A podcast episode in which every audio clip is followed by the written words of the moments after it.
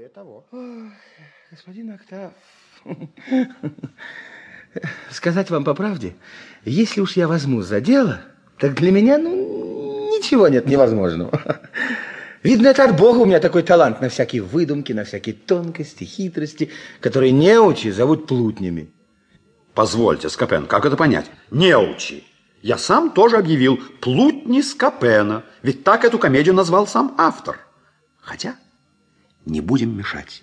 Вскоре все прояснится. Вот могу сказать вам без хвастовства, да, что еще не родился на свет такой человек, который перещеголял бы меня в умении вести подкопы, а, а строить каверзы, и стяжал бы больше, чем я славы в этом почетном занятии. Да только вот заслуг нынче совсем не ценят. Ей-богу, я больше уж ни за что не берусь после того, как мне не повезло с одним дельцем. Да? А с каким же это скопом? Ну, вышел такой случай. Я поссорился с правосудием. С правосудием? Ну да, мы с ним немножко не поладили. Ты с правосудием? Ну да, оно со мной плохо обошлось. А, а я так рассердился на нынешнюю неблагодарность, что решил ни во что больше не вмешиваться. И, ну, довольно. Лучше доскажите до конца вашу историю. Вот здравая мысль. Надеюсь, и вам, достопочтенные сеньоры, интересно узнать подробности любви Октава. Ты знаешь, Скопен, что вот уже два месяца, как господин Жерон с моим батюшкой уехали вместе по своим торговым делам. Это я знаю. А нас с Леандром оставили под присмотром. Меня поручили Сильвестру. Да. Да, вот тебе. А Леандра тебе, Скопен. Ну да, с этим поручением я справился неплохо.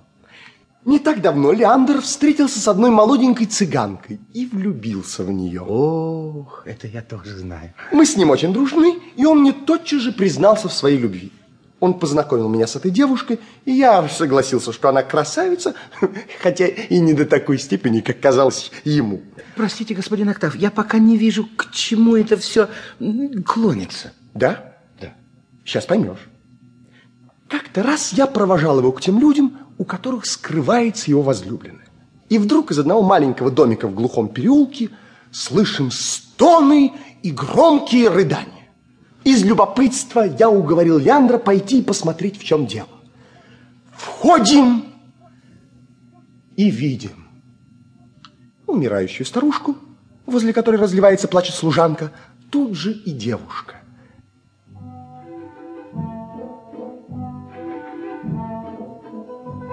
Вся в слезах. Такой редкой, такой трогательной красоты девушка, какой никогда нигде не встретишь. А, вот теперь я понимаю. Если бы ты, Скопан, видел ее тогда, ты бы и сам влюбился в нее. Да я и не сомневаюсь.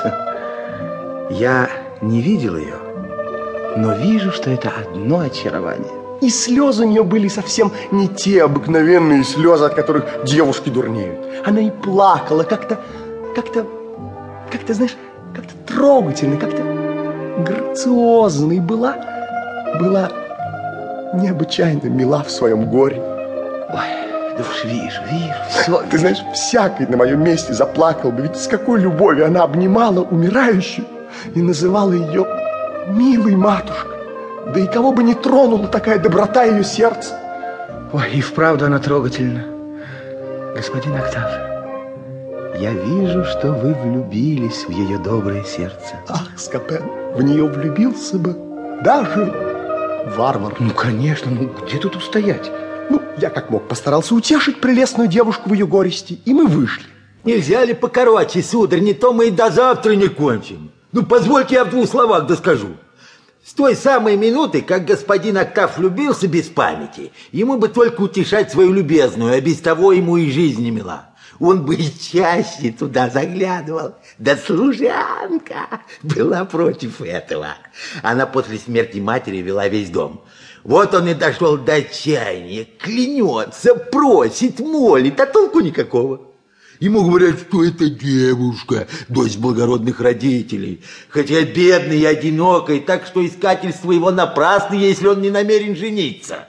И от таких препятствий страсть разгорелась его еще пуще. Господин Октав ломает себе голову, бьется, раскидывает и так, и это. И, наконец...